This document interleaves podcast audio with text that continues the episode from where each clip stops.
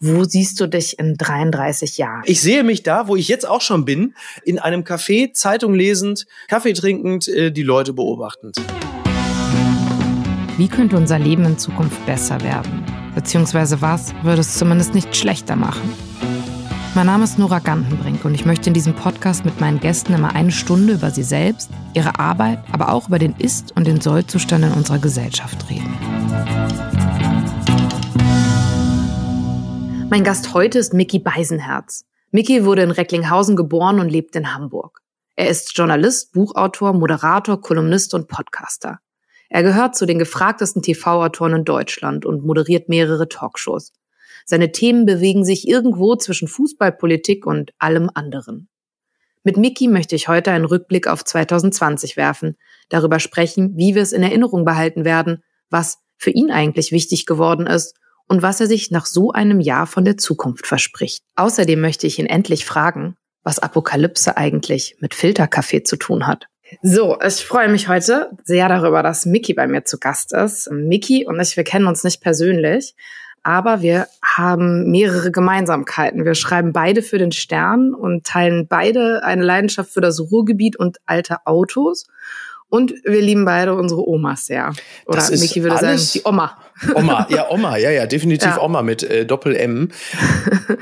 Das ist auch immer etwas, das bewahre ich mir in Texten, die, äh, sag mal, ein, ein Hauch literarischer sein sollen. Das hatte ich letztens irgendwann, als ich mal äh, einen Text für die Süddeutsche schreiben durfte, und hatte ich dann wirklich ganz kurz gezuckt, schreibe ich jetzt Oma, weil ich da irgendwie für das, für das Hochliteratentum tätig bin. Und das käme mir aber wie Verrat vor. Also habe ich gesagt, natürlich schreibe ich Oma, wie sich das gehört. Da müssen die Leute, also da habe ich mir dann ja mehr oder weniger so grammatikalisch die Joggingbuchse angezogen, aber das, äh, so viel Ehrlichkeit muss man ja erwarten dürfen. Aber du bist bei deiner Oma geblieben, ja. Und also all diese Gemeinsamkeiten machen uns natürlich zu hochsympathischen Menschen. Natürlich. Und ähm, deshalb freue ich mich total, dass du heute da bist und mit mir auf das Jahr zwanzig zwanzig zurückblickst. Und ähm, weil dieser Podcast heißt Sollzustand, äh, wir kümmern uns nicht nur um den Ist-Zustand, sondern auch um die Zukunft. Also wir versuchen auch einen Ausblick darauf zu geben, ja, was zwanzig einundzwanzig passieren könnte. Ja, ist ohne zu viel vorwegzunehmen, es kann ja eigentlich nur besser werden. Ja. Ich hatte mich die Tage mit dem wunderbaren Frank Goosen unterhalten. Ich mhm. hatte mit ihm ein Gespräch geführt. Übrigens hatte ich in dem Gespräch mit ihm, ging es um Bücher, Bücher für die Weihnachtszeit, aber auch fürs nächste Jahr. Da hatte ich unter anderem dein Buch, dein wunderbares Buch Dad, vorgestellt, empfohlen. Er sagte seinerseits, dass er das Buch auch gelesen hatte und es auch ganz toll findet. Also liebe Grüße an dieser Stelle. Dankeschön. Ich mag ja Frank Goosen auch so sehr. Ich war auch einmal bei ihm in Frank Goosens neue Bücher. Wer ihn nicht kennt, ist natürlich, also man muss Frank Goosen natürlich kennen. Das ist eine Ruhrgebiets, ja. eine, eine, ich finde, über die Grenzen des Ruhrgebiets hinaus eine Instanz. Absolut. Liegen lernen, das Buch ja unter anderem auch verfilmt worden. Super Typ. Was ich sagen wollte, am Ende dieses Gespräches fragte er mich, wie denn das Jahr zwanzig einundzwanzig aussieht. Mhm. Und da habe ich auch gesagt, naja, also wenn ich jetzt eine Aussage über zwanzig einundzwanzig treffen würde, dann hätte ich aus dem Jahr zwanzig zwanzig nichts gelernt. Denn ja. ähm, das hat uns ja nun wirklich dieses, also du kannst, also dass man überhaupt nichts voraussagen kann, das hat man in diesem Jahr nun wirklich sehr deutlich äh, zu spüren bekommen. Das ist ja das Jahr, in dem man sich dabei erwischt, dass man Dinge, die man vor zwei Wochen noch für absolut unmöglich und ausgeschlossen gehalten hat, dass man zwei Wochen später über exakt dieselben Dinge schon sagt, ja, selbstverständlich ist das so, das muss ja auch so sein.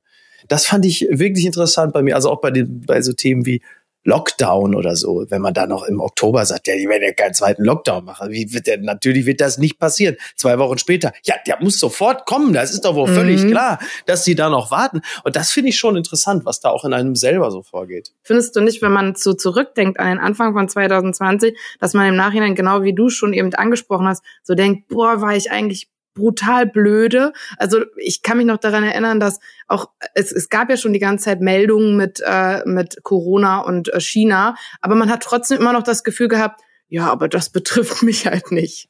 Also, ja. Das ist ja ein ganz typisches Verhalten. Also erstmal was was Corona und China angeht. Erstmal kam mir Corona gar nicht so neu vor, weil der Begriff Coronavirus war ja gar nicht so so wahnsinnig frisch. Das gab's ja immer schon mal irgendwie. Aber natürlich dann eher so in, in China. Und dann mhm. äh, die Bilder von Chinesen äh, mit Mundschutz, äh, auch nicht ungewöhnlich. Also wir haben ja in den letzten Jahrzehnten äh, sie immer ein bisschen belächelt, wenn sie mit Mundschutz irgendwo äh, durch durch irgendwelche Fußgängerzonen gelaufen sind. Egal, ob es jetzt hiesige Fußgängerzonen sind oder irgendwelche ähm, heimischen. Dachte man, ja, der Chinese, er ist ja drauf.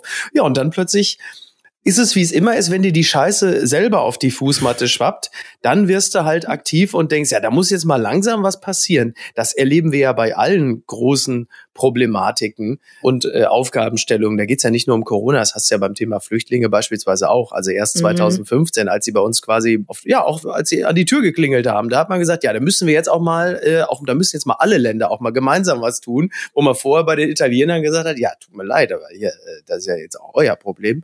Und bei Corona ist es dann halt auch so gewesen. Natürlich hat es uns nicht interessiert.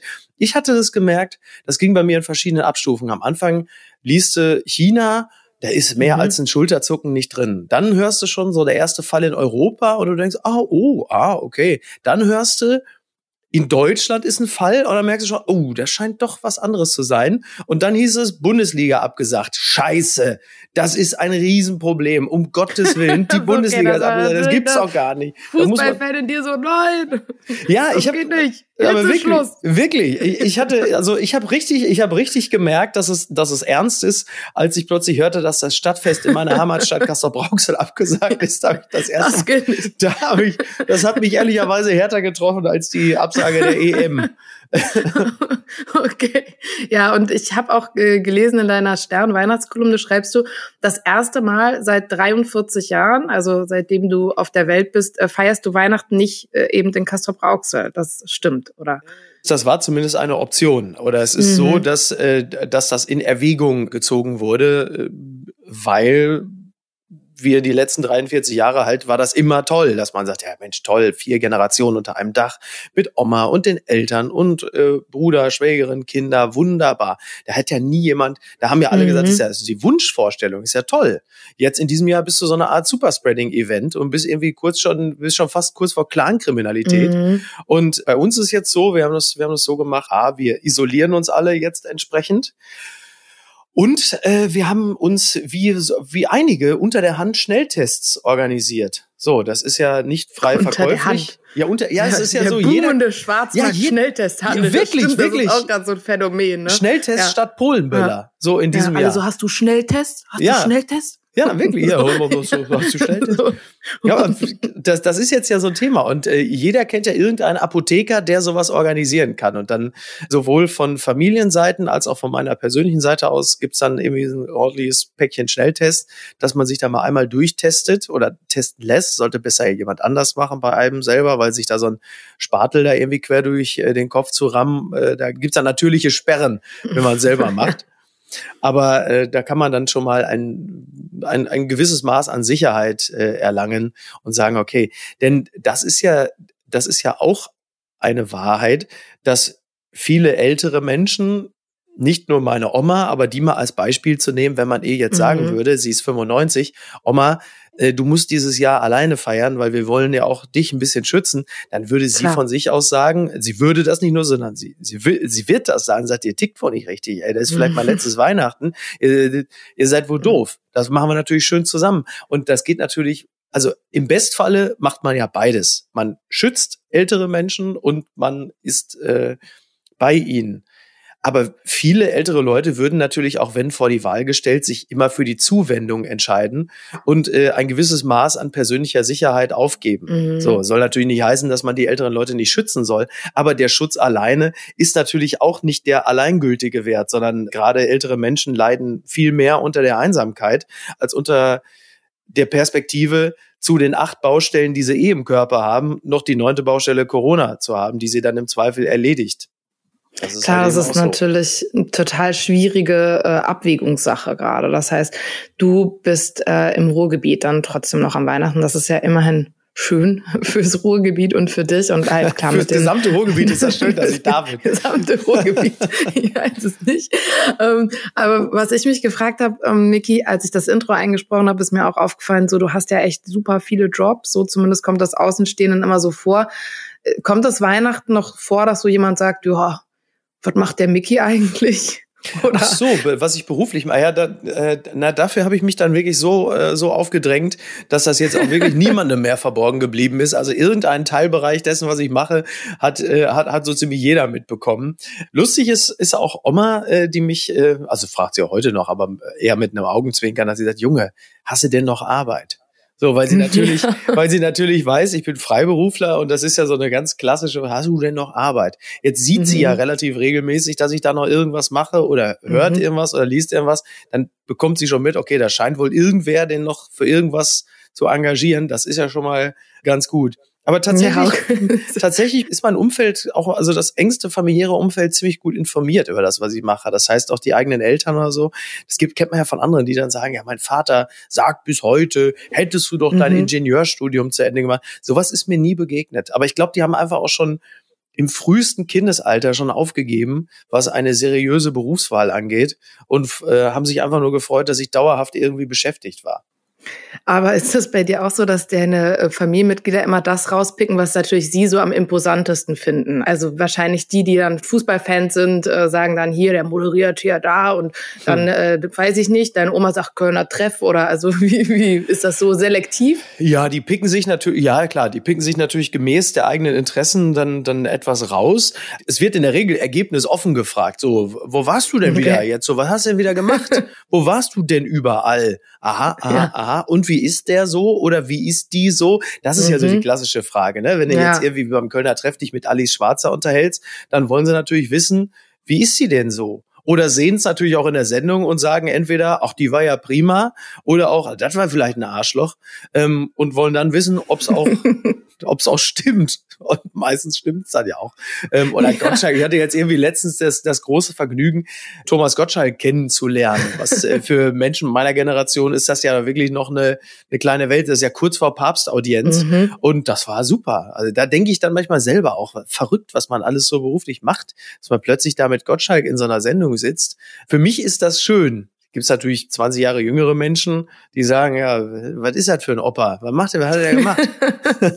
Naja, also ich meine, du machst ja auch noch äh, fünftausend Podcasts und so. Du bist ja nicht nur in der alten Welt verankert. Du bist ja quasi überall unterwegs, was ja auch äh, sehr imposant ist. Und daran würde sich auch meine nächste Frage anschließen, die quasi eingereicht wurde äh, für mhm. diesen Podcast. Okay. Allerdings auf, auf von meinem eigenen Freund. Ja. Ähm, das ist quasi eine, eine Hörerfrage. Und zwar hat er gesagt, also er hätte dich letztes Jahr im Freibad gesehen. Ja. Und er möchte hier nicht ohne Neid zugeben, dass du echt einen krassen Buddy hast. Und er möchte wissen, wie du neben diesen ganzen Projekten das geschafft hast. Also erstmal äh, liebe Grüße, vielen Dank, das freut mich sehr. Das ist in meiner Welt, ich komme aus dem Ruhrgebiet, ist das natürlich wichtiger als der Grimme-Preis, dass man einfach in der Badehose gut aussieht. Ja. Ich glaube, das macht die Kontinuierlichkeit. Also wenn, wenn man das halt einfach seit Anfang der neunziger durchgängig mhm. macht, dann bleibt auch ein bisschen was hängen oder in dem Fall vielleicht auch nicht hängen.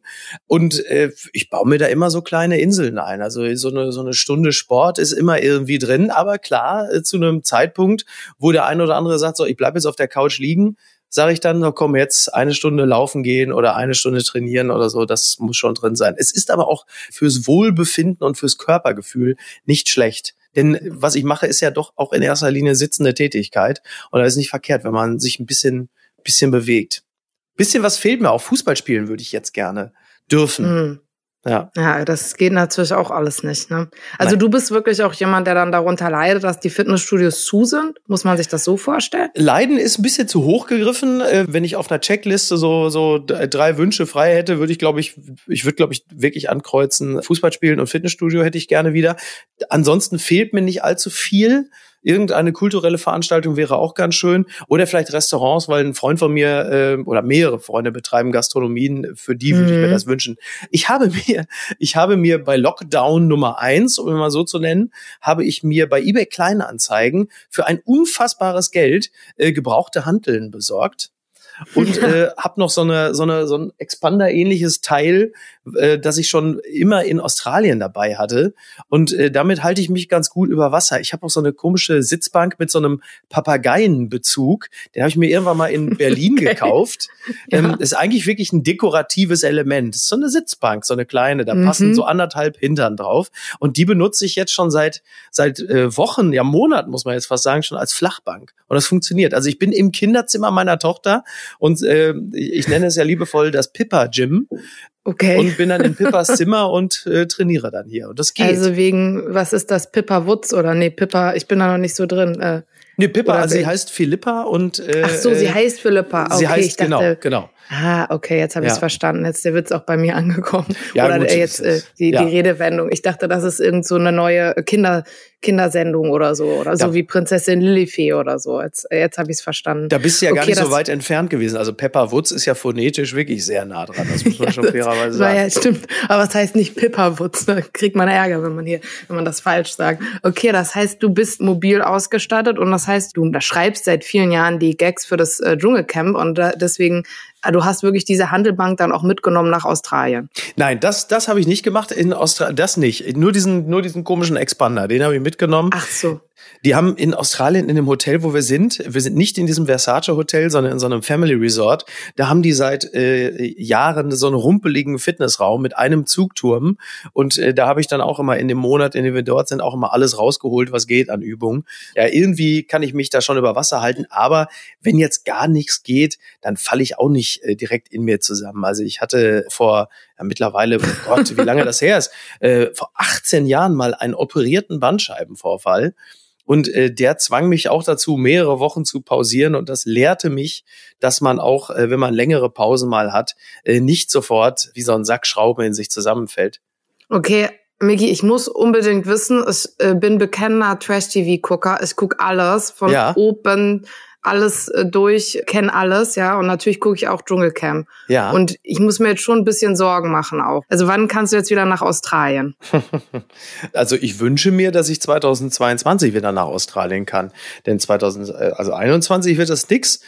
Ich, ich muss sagen, ich glaube spätestens, denn es, es wird ja eine unter dem Dach... Dschungelcamp wird es ja eine Sendung im nächsten Jahr im Januar geben. Die wird äh, aber doch deutlich anders aussehen als das, was man gewohnt ist. Es wird eher so eine mhm. Art, also ich kenne die Details noch nicht, aber es wird so eine Mischung aus Best-of der letzten vierzehn Staffeln und äh, Anwärterschaft für eine Wildcard für äh, zweitausendzweiundzwanzig. Wenn ich irgendwann Mitte Januar morgens in Köln wach werde, dann mhm. äh, wird mir dieses, ich liebe, ich, wirklich, das ist mit das Das Schönste im Laufe eines gesamten Jahres, wenn ich Anfang des Jahres in Australien bin, und bevor es dann so richtig losgeht, hat man noch so ein paar Tage zur freien Verfügung. Und wenn ich dann so morgens um um sechs wach werde in Australien, ich habe so die die Türen auf nach draußen hin, und dann höre ich diese mhm. tropischen Vögel, die morgens sich schon melden. Da denkst du so, ach geil, das, das war in den letzten Jahren immer das das Geilste, wenn du auf dem Balkon stehst und sagst so Happy New Year und nächstes Jahr wird alles anders. Dann hatte ich, das hat übrigens äh, im letzten Jahr sehr, sehr gestimmt, dann hatte ich im Januar immer das Gefühl, ja, das ist auch schon anders, weil du bist sofort in einer anderen Klimazone. Der, der Flieger ging in diesem Jahr am ersten ersten direkt.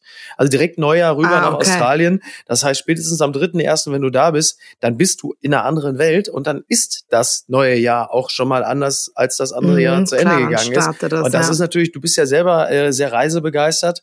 Das ist natürlich fantastisch.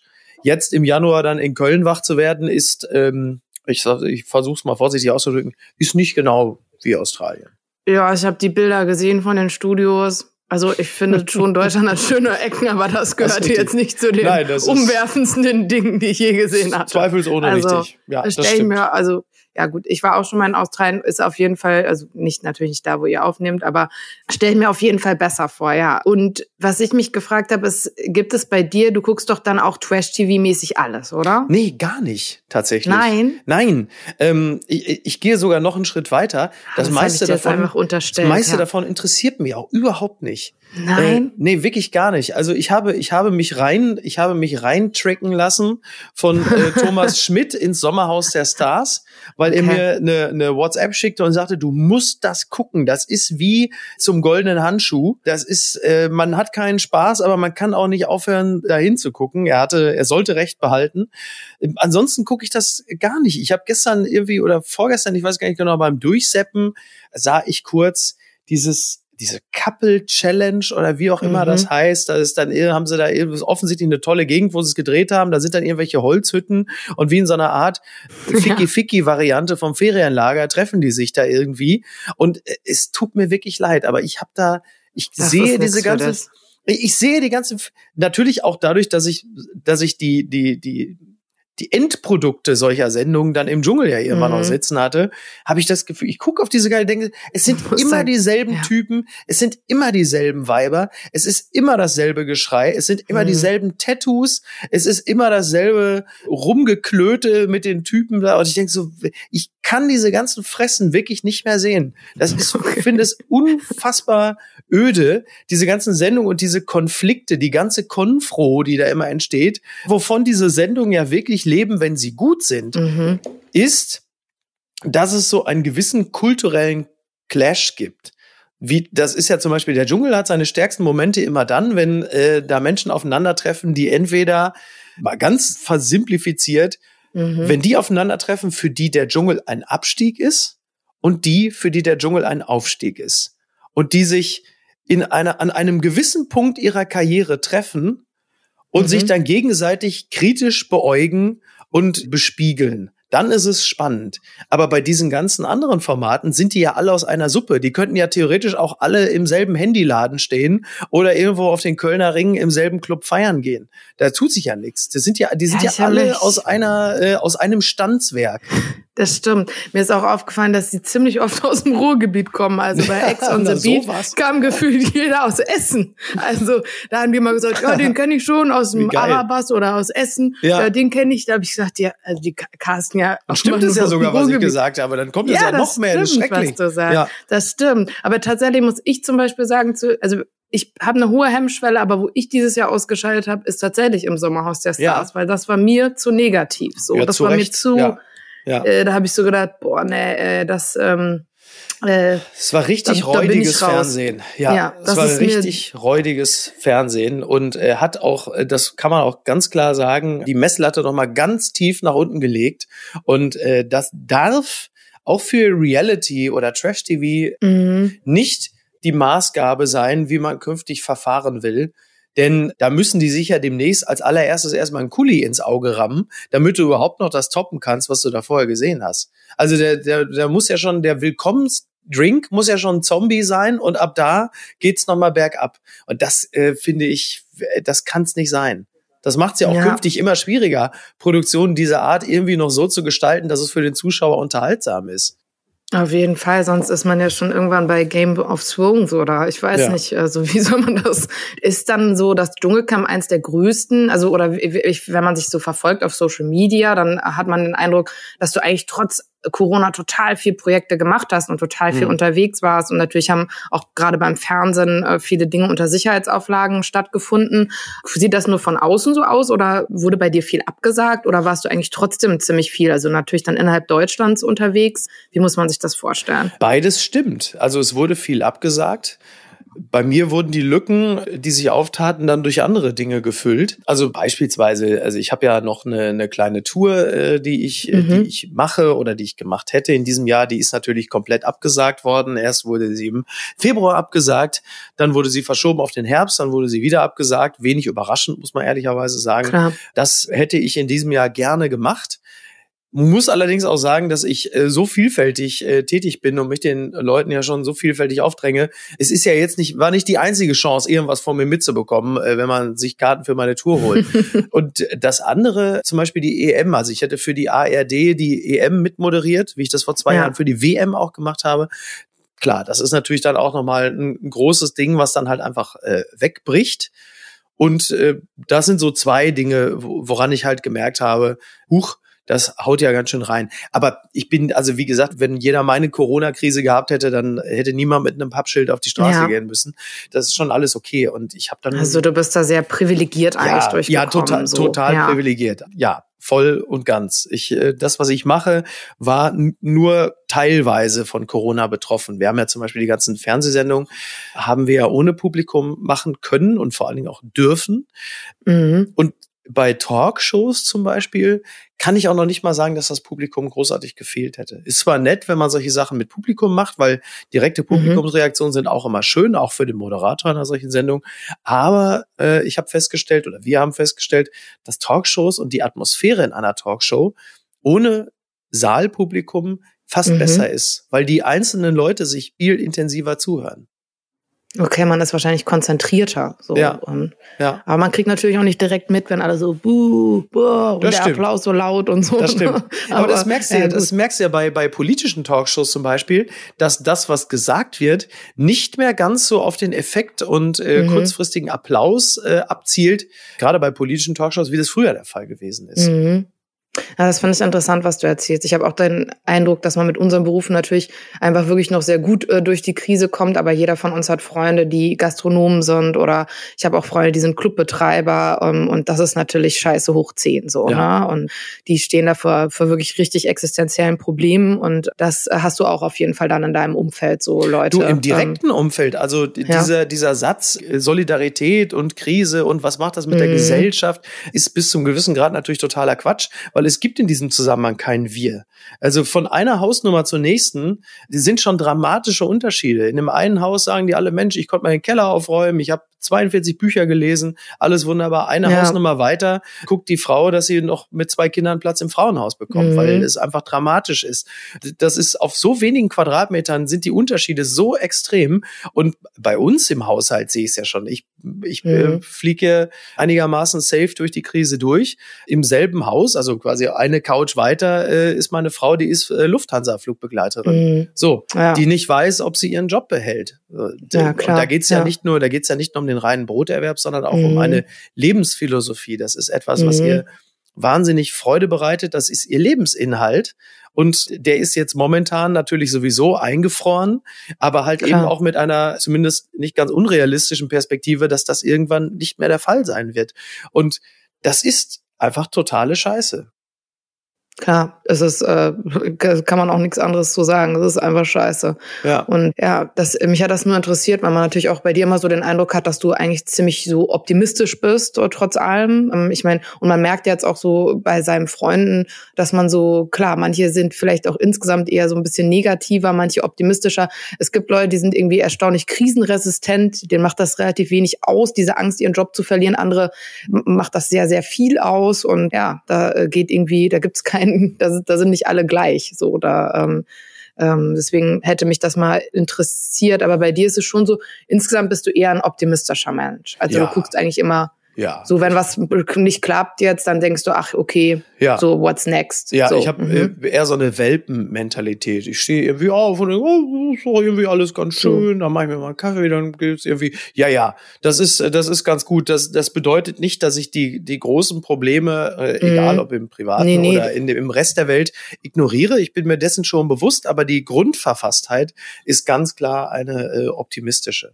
Und das hilft natürlich ja. sehr, klar. Also auch bei, bei persönlichen Krisen, die nichts mit Corona zu tun haben, bleibst du dann erstmal am Laufen.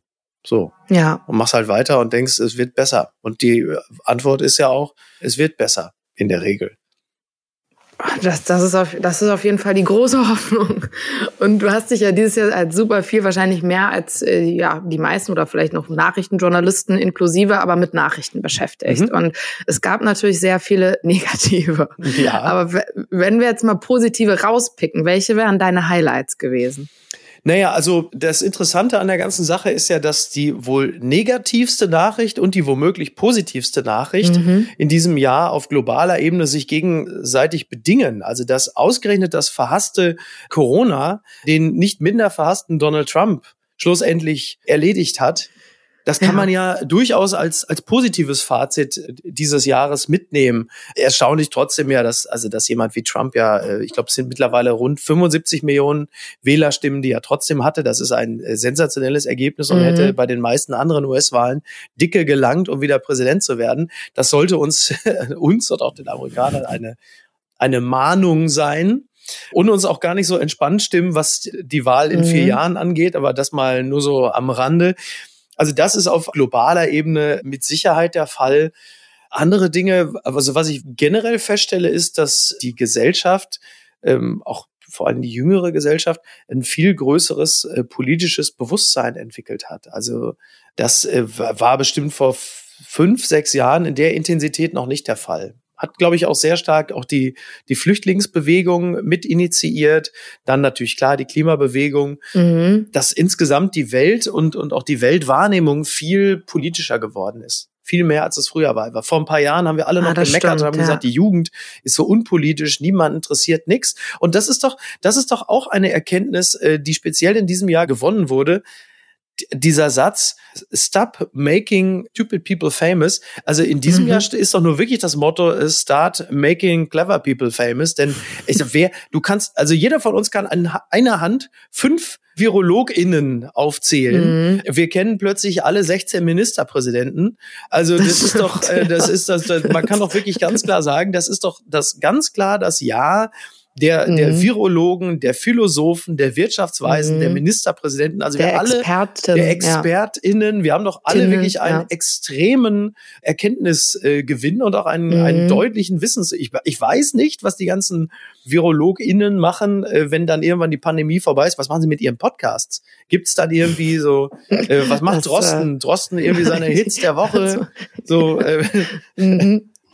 Streng. Ja, okay. Äh, Ja. Das stimmt. Ich hatte noch überlegt, als sonst natürlich noch als Highlight natürlich die Entwicklung des Impfstoffs, also als das verkündet wurde. Mhm. Aber ich hätte sonst auch so Trump und Corona-Impfstoff äh, entwickelt zu den zwei Highlights gezählt. Ja, weil genau. sich natürlich, ist ja auch klar, weil sich das ganze Jahr, also wenn du einen Jahresrückblick machst, kannst du sagen, so, meine Damen und Herren, herzlich willkommen zum großen Jahresrückblick. Äh, Corona und Trump, vielen Dank, das war der große Jahresrückblick. Äh, tschüss.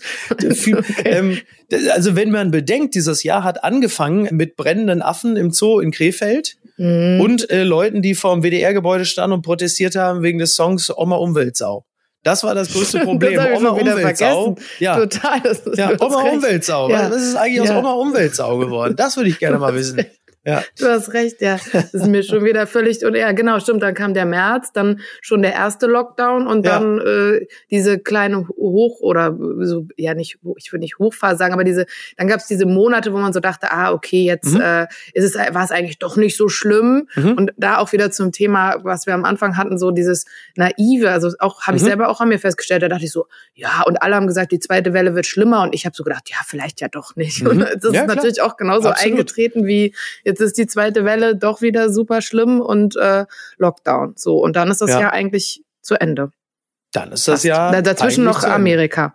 Natürlich. Also genau, genau. Amerika und äh, natürlich all die Dinge, die so nebenbei passieren. Ne? Also der, der Trump ist ja auch so ein unglaublicher äh, Aufmerksamkeitsabsorber, der mhm. in den Monaten, speziell in diesem Jahr, in denen er äh, Wahlkampf betrieben hat oder dann halt einfach, nachdem er die Wahl jetzt nun schon, also gefühlt ungefähr jetzt achtunddreißig Mal verloren hat, äh, mhm. seit äh, Anfang November, äh, dann äh, immer noch sich gewehrt hat. Er zog ja immer die ganze Aufmerksamkeit auf sich und hat auch ein bisschen den, den Blick auf den Rest der Welt verstellt, der natürlich genauso schlimm war, wie er immer schon gewesen ist. Wenn du dann halt einfach innerhalb von einer Woche siehst, dass im Iran ein Blogger hingerichtet wird, mhm. äh, dass in China eine Gesichtserkennungssoftware entwickelt wird mit Huawei, die Uiguren erkennt, damit man sie noch schneller in Konzentrationslager sperren kann. Äh, du hast Moria, was nach wie vor ein Riesenproblem ist. Also was da alles so links und rechts noch los ist, ja. Aserbaidschan äh, und Armenien, du denkst ja immer nur so, mein Gott, und da habe ich jetzt äh, unfairerweise noch ungefähr vierzig Krisenherde spontan noch vergessen. Mhm. Und, ähm, ja, also Trump hat schon viele so verstopft, das stimmt, das genau, hat seinen Freund genau. auch in dem einen Podcast gesagt und da habe ich so gedacht, ja, das stimmt total. Also auf einmal ist er weg und man sieht so viel mehr auch noch. Ja, ja, weil es auch die Popkultur des Elends ist. Also das, er hat mhm. ja, er hat ja bei all dem Drama und bei all den Verwerfungen und äh, auch wirklich dem puren Elend, was auch in den U S A ja derzeit äh, noch mehr als sonst geschieht, er hat das Ganze aber so verpoppt. So, das ist alles irgendwie auch sofort auf so einem, auf so einem comichaften Niveau angekommen. Und da wir alle für Popkultur und Meme-Culture extrem empfänglich sind, blicken wir natürlich lieber darauf, weil es bei all dem Wahnsinn auch immer irgendwie funny ist, wenn man davor sofort so ein Meme zu dem Thema hat. Und das hast du natürlich zu Moria nicht an der Hand. Mhm, äh, und klar. auch nicht äh, zum Iran. Sondern mhm. bei Trump, da gibt's halt immer lustige Bilder und es gibt ein lustiges Statement und man kann sich dann, und es sind sich ja auch alle einig, dass, also die Komplexität vieler vieler Sachfragen, der muss man sich bei Trump ja nicht stellen, mhm. weil bei Trump ist Gut und Böse auch relativ einfach zu unterscheiden. Du hast halt ja. einfach diesen orangenen Irren und dann mhm. wird ein Meme gezaubert aufgrund irgendeines Schwachsinns, den er wieder äh, erzählt hat, und dann sind sich alle einig. Das ist ja bei vielen anderen Themen in, in ihrer Komplexität so gar nicht möglich. Ja, das stimmt natürlich. Es ist natürlich also für uns alle und die Welt besser, dass Trump weg ist, aber irgendjemand hat mir auch letztens erzählt, also er war einfach so unfassbar, also die Geschichten und Karikaturen und Witze, die man über ihn machen konnte, also da muss man seinesgleichen erstmal suchen, also der ja. da so eine Leinwand natürlich für ja, klar. bietet. Ne? Ja, also. wir, wir werden ihn in gewisser Hinsicht auch vermissen, wenn er denn wirklich weg ist, denn äh, das kann ja Joe Biden ja so nicht liefern. Der ist halt dann einfach auch, Nein, also du, wir haben liefern. halt bei bei bei Trump haben wir halt einfach jeden Tag äh, einen Caipirinha gekriegt mhm. und Biden ist halt maximal Weißweinschorle, wenn überhaupt. Da wird nicht viel passieren. So, ist ja auch ganz gut, aber ich, dieses Land und wir auch brauchen ja auch ein bisschen Ruhe. Wir müssen eigentlich in so ein in so ein wie war das so ein De, so eine Desensibilisierungskammer oder mhm. wie das heißt. Das tut auch mal ganz gut. Mhm. Ah, Ruhe, okay. Ja, die Ruhe haben wir jetzt ja auf jeden Fall. Also ich habe das Gefühl, wir nehmen jetzt diesen Podcast ja am letzten Tag vor dem harten Lockdown auf. Also ab mhm. morgen fährt ja wirklich alles runter. Mhm. Und ähm, dann, äh, glaube ich, kommen wir auf jeden Fall noch mal ein bisschen zur Ruhe. Trotzdem, Christoph Arment, der auch hier schon im Podcast ähm, zu Gast war, hat letztens getwittert, äh, wie viele Jahre war zwanzig zwanzig eigentlich? Ja. Da habe ich so an mich selber gedacht und mich gefragt, ob ich das Jahr eigentlich lang oder kurz fand. Wie ging's dir da? Ja, am Ende äh, doch sehr kurz. Ja, mir auch so. Ja. Mhm. Am Ende fast genauso kurz wie, äh, wie, wie alle Jahre oder zumindest so die letzten fünf. Also je älter man wird, desto kürzer kommen einem die Jahre ja vor. Ist ja ein beliebter Effekt. Mit Kindern ja sowieso noch mal mehr. Richtig lang war, glaube ich, die Phase ähm, während des ersten Lockdown. Das ist aber auch so eine ganz einfache, also es gibt ja so eine psychologische Konstellation, dass man neue Erfahrungen, wenn das Gehirn sie verarbeitet, dass sie einem mhm. immer länger vorkommen, speziell in der Rückschau, weil so viele neue Eindrücke da sind. Deshalb kommt es einem, speziell in der Nachbetrachtung, immer so wahnsinnig lang vor. Aufs komplette Jahr gerechnet war es am Ende genauso schnell, äh, wie es immer war. Was ich, äh, und das ist vielleicht auch ein bisschen hoffnungsstiftend fürs nächste Jahr, was ich gesehen habe, als ich so den Fotospeicher durchging auf der Suche nach etwas mhm. auf, dem, auf dem iPhone, da blickte ich dann darauf, dann sah ich Fotos irgendwie in der Sonne, mit den Füßen im Wasser und äh, offensichtlich in einer, bei einer sehr guten Zeit. Und das sind Fotos, die sind schon aus dem März.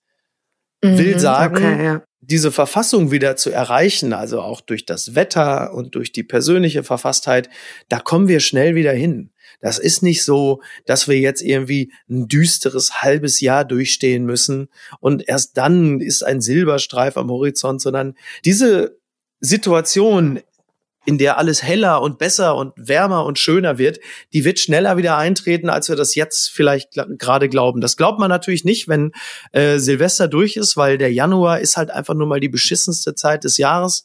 Es, es gibt nichts, worauf man sich freuen kann. Es gibt keine vorweihnachtliche Stimmung. Äh, es gibt einfach nur, gut, in diesem Jahr nicht alte, matschige Böller, die man wegkehrt. Das fällt weg, ist auch schon mal schön. Aber es gibt okay. vor allen Dingen ganz viele Rechnungen. sehr stimmt. viel Dunkelheit, ja, sehr viel äh, Regen und äh, lange Fressen. Lange, lange Aber du Tage, sagst, wenn wir den Januar geschafft haben, dann geht's wieder raus. Ja, ja, definitiv. Ja, im, im Februar ist natürlich auch noch kalt, aber dann blickt die Sonne schon durch und äh, dann darf man auch schon langsam auf den März hoffen. Und im März hat man ja berechtigte Hoffnung darauf äh, und ein Anrecht, dass man schon mal die ersten Frühlingstage kriegt. So. Stimmt. Und dann feiern wir auch, ein, also feiern in Anführungsstrichen, ein Jahr Post-Corona, äh, ja. also quasi. Und dann muss es bergauf gehen. Ich habe trotzdem das Gefühl, dass sich ganz viele Leute so dem, dass, dass dem Ende des Jahres jetzt so entgegensehen und alle mhm. so sagen so, ah, zwanzig einundzwanzig, das wird, da wird's besser, da mhm. mache ich dann wieder irgendeine schöne Reise und mhm. ja, und äh, mach diese Dinge, die ja. ich jetzt doch irgendwie vermisse. Du, äh, es Oder? gibt auch viele Menschen, die sind äh, aus, mit genau diesem Gefühl immer noch H S V-Fans. Okay, alles klar. Also so ah, nächstes die Hoffnung Jahr. Ja. Nächstes Jahr. Ah, da geht's richtig ab. Ja. Ja, gut, aber nicht nur H S V, ne? Ja. Also. Ja, das ist richtig. Aber ich weiß, was du meinst. Und Micky, wieso heißt dein Podcast jetzt eigentlich Apokalypse und Filterkaffee? Ja, das ist eine berechtigte Frage. Also ich kann dir das nicht so genau sagen. Es ist wie bei vielen Nein. Dingen eine, eine Art Bauchentscheidung. Ich dachte, das ist mir irgendwo durchgerutscht. Ich habe fast alles gehört, aber ich dachte, irgendwo sagt er es. Und nein, das habe ich mir nicht... Nein, okay, okay. Nein, also es basiert natürlich ein bisschen auf dem, äh, auf dem Buch, das ich äh, geschrieben habe vor ja. zwei Jahren. Das ist ja eine, eine Sammlung bereits erschienener Kolumnen mhm. im Stern plus ein paar neuer Texte für das Buch. Und letzten Endes geht es ja um mein, um mein ganz persönliches Gefühl, das Tägliche und das Allgemeine. Und das ist ja immer der ganz, das ganz provinzielle, simple Dasein. Und das wird ja im Filter, also das manifestiert sich ja im Filterkaffee. Und das ganz große, globale, in dem Sinne ja dann auch endzeitliche, und das ist natürlich die Apokalypse. Das sind ja die zwei Dinge, ah, zwischen denen okay. wir immer, zwischen denen wir immer äh, stehen. Es hätte auch, okay. es hätte auch Auslöschung und am Sack kratzen heißen können. So, äh, auch okay, das, das sind einfach Gegensätze. Ja, ja. Ne, also wirklich das Kleine und das das Simple und äh, und dann die, das das ganz Große. Also äh, Endlösung ist ein Begriff, der vielleicht jetzt nicht so besonders toll kommt äh, bei so einem. Deswegen ist mhm. Apokalypse schon in dem Zusammenhang vielleicht auch das der bessere Begriff. Aber stimmt, es passt natürlich auch äh, einfach super zu den Sachen, die du machst. Also du beschäftigst dich ja so mit den ganz alltäglichen Dingen eben genauso wie mit den äh, mit den Trumps und was weiß ich äh, der Welt. So, also genau. dich interessiert beides. So, du brauchst auch beides immer. Ja, so ja, Eindruck, ne? ja. Deswegen, deswegen auch nochmal ein ganz, also nur weil ich das zwischenzeitlich sagte, dass ich jetzt, dass ich gar nicht so viel davon gucke, aber ein ganz klares Plädoyer für das äh, äh, Trash-Fernsehen, mhm. denn äh, mal eine meiner persönlichen Lieblingssendungen ist ja, das ist natürlich keine Trash-Sendung, sondern eine hervorragende journalistische äh, Arbeit, aber ich gucke ja wahnsinnig gerne Exklusiv und noch viel lieber Exklusiv mhm. Weekend mit Frauke Ludowig. Und ja. da ist es ja, das ist für mich ja wie so eine Hundewiese, so eine intellektuelle. Mhm. So zehn Minuten den Wahnsinn der Welt abschütteln und einfach zehn Minuten da herumtollen und sich diesen ganzen Quatsch angucken, der natürlich banaler kaum sein könnte. Und dann aber doch in seinem tief sitzenden Ringen um Bedeutung und Identität und, und Wahrnehmung. Am Ende sind auch diese Figuren dort kaum anders als Armin Laschet bei Anne Will. So. Ja, okay. Ja, okay. ja. Mhm. Aber wie, was ich mich noch gefragt habe, ist, also wenn Leute was über dich sagen, dann mögen dich immer alle total. Also ja, das wird immer gesagt, aber das, wird mir, das, das, das ist ja nett, dass das, das so, so. Aber bei Doch, Twitter spiegelt das sich das nicht alle. Wieder.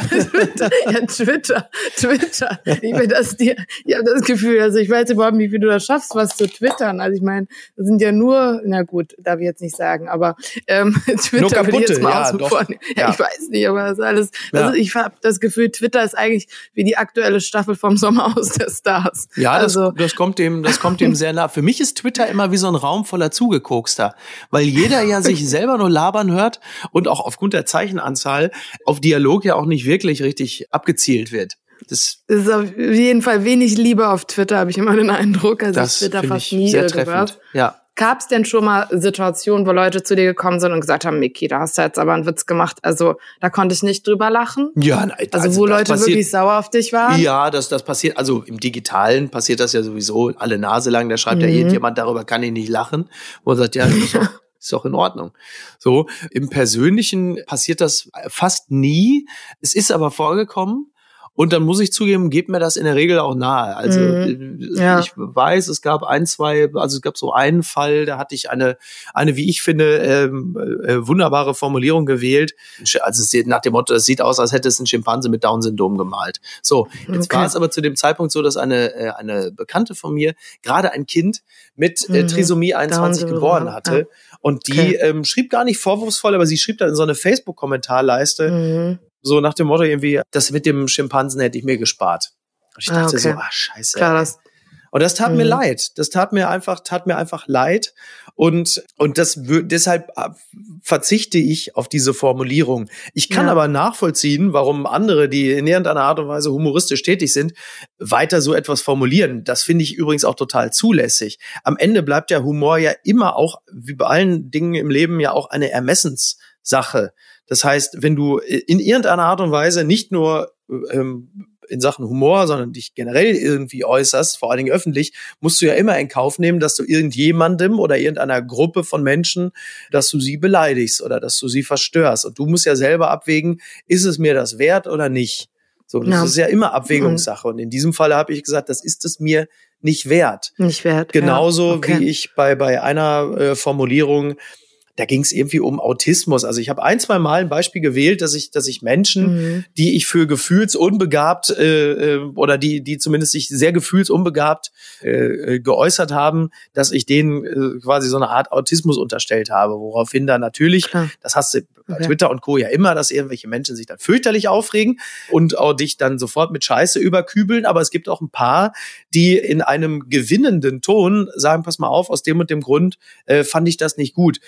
Mhm. Das sind natürlich auch genau die Menschen, bei denen man dann auch eher Lust hat, sich das anzuhören, die es in einem, in einem zugewandten Ton an dich heranbringen, wo du nicht sofort zumachst, weil du wirst irgendwie von tausend Leuten beleidigt und du sagst, fickt euch, sondern du sagst, okay, ich höre mir das mal an. Oh ja, da habt ihr einen Punkt. Okay, ihr kämpft seit Jahren darum, dass äh, Autismus und dass die Krankheit, die ihr habt, nicht gleichbedeutend ist mit äh, Gefühllosigkeit und ihr seid keine Roboter und so. Ich verstehe das. Also ist das auch eine der Dinge, wo ich gesagt habe, okay, pass mal auf, das ist, also ich mhm. habe doch andere Mittel handwerklicher Natur, um das diesem ist, Bild ja. Ausdruck zu verleihen. Also verzichte ich künftig darauf. Du musst es nicht auf die Ja, genau, okay, aber nicht, aber nicht aus Angst, äh, einen Shitstorm zu bekommen von mhm. der Öffentlichkeit, sondern weil ich das Gefühl habe, ich kann dieser Gruppe von Leuten mhm. einen Gefallen tun, wenn ich das anders formuliere. Und, und das fällt dir nicht schwer eigentlich. Das fällt mir ja, nicht schwer. Genau. Ich wähle mhm. andere Sprachbilder und sie sind nicht schlechter als das. So. Ja, Humor ist Ermessenssache, ja. Und also ich finde, das, das war ein gutes Beispiel. Das habe ich, ja, das versteht man total. Mir ist aufgefallen, bei mir Ich hoffe, ich glaube, ich bin oft unfreiwillig lustig. Also ganz oft so bei Lesungen, da lese ich was vor.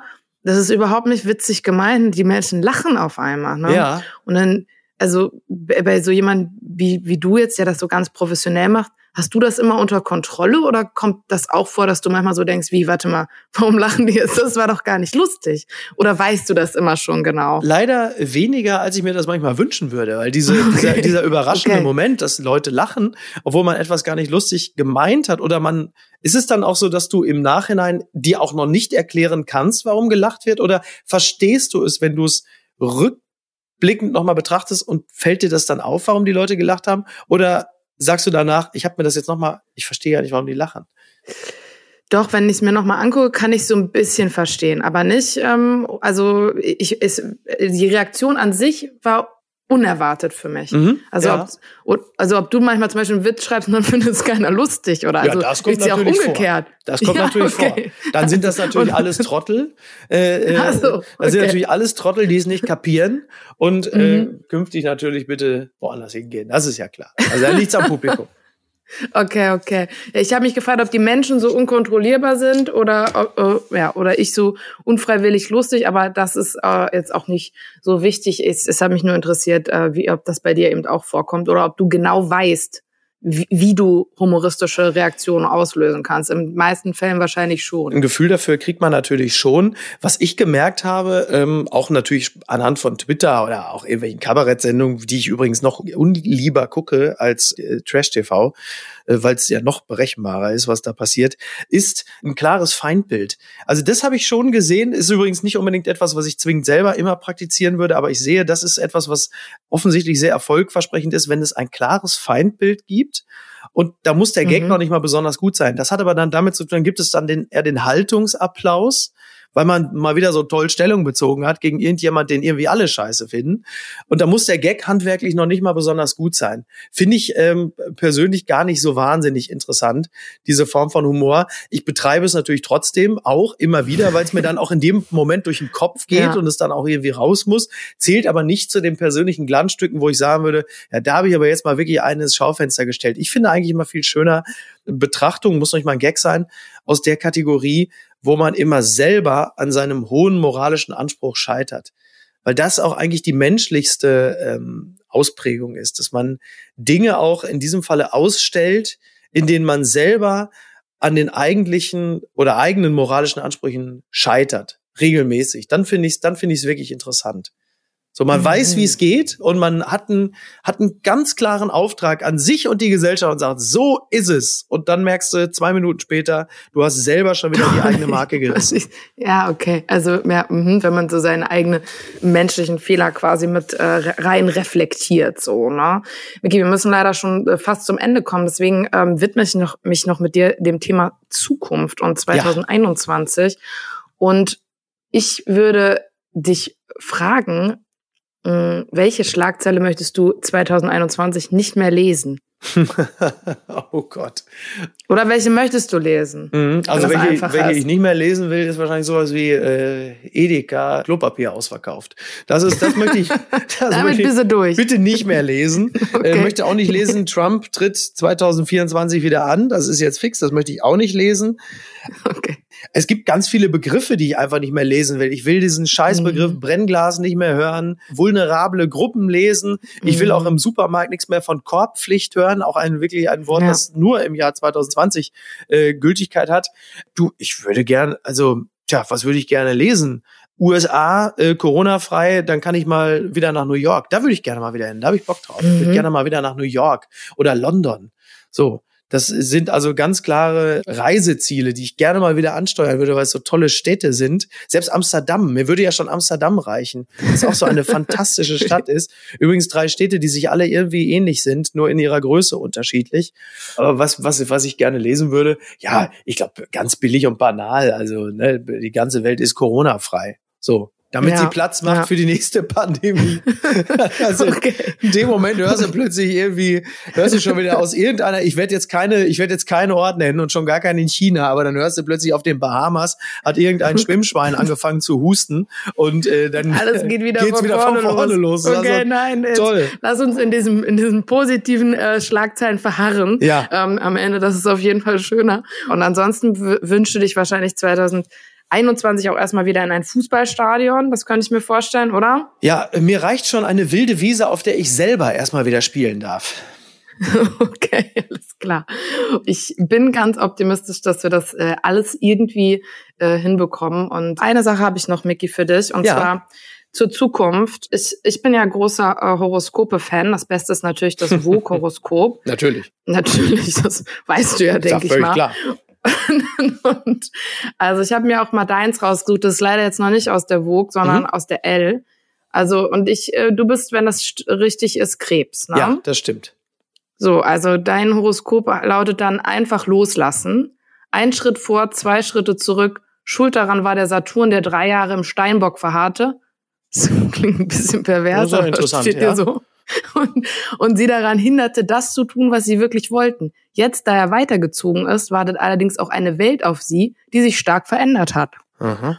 Doch auch wenn sich scheinbar weniger Möglichkeiten bieten, sind sie es, die wählen. Diese zurückgewonnene Entscheidungsfreiheit macht sie stark und eröffnet ihnen die Möglichkeit, ihre gegenwärtige Situation hinsichtlich ihrer Vorstellung zu überprüfen.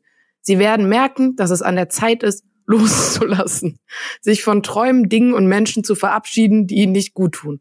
Der Wunsch nach einem Bruch mit der Vergangenheit manifestiert sich zur Sonnenfinsternis am zehnten Juni. Aha, toll. Ich weiß nicht, okay. Ist jetzt gar nicht so positiv irgendwie. Ich bin doch schon geschieden, also, was soll ich denn noch alles machen? Weiß ich nicht. Also wenn du noch irgendwelche ja. Altlasten hast, kannst du die zwanzig einundzwanzig loslassen. Dein Glücksmonat ist März. Oh, und, toll. Ähm, das musst du dir merken, das ist auch wirklich dann der Monat, in dem ja ein Jahr Corona vorbei ist und hoffentlich alles besser wird. Micky, ich freue mich riesig, dass du hier im Podcast warst. Es ist mir eine Freude und ich hoffe, dass wir uns dann irgendwann auch mal äh, spätestens in deinem Glücksmonat März vielleicht in echt mal sehen. Ja, das wäre ja? doch, das wäre doch eine gute Idee. Ja, vielen Dank, dass ich da sein durfte. Das würde mich auf jeden Fall freuen und ähm, ja, ich kann nur jedem auch deinen Podcast empfehlen. Ich höre den regelmäßig, äh, der macht auch sehr viel gute Laune und äh, ja. Du sollst, wer, wer keine du sollst, Zeit ja, zum gerne, du sollst ja gerne demnächst dann einfach auch dort mal zu Gast sein, wenn ich dich hier offiziell nochmal einladen darf. Das mache ich sehr gerne. Vielen Dank, Micky Beisenherz. Das war Sollzustand mit mir, Nora Gantenbrink. Danke, dass ihr mit mir einen Blick in die Zukunft gewagt habt. Schreibt euer Feedback, eure Anregungen oder eure Fragen an sollzustand at ruwald punkt de. Sollzustand ist eine Produktion des Ruwald Verlags in Zusammenarbeit mit Pool Artists.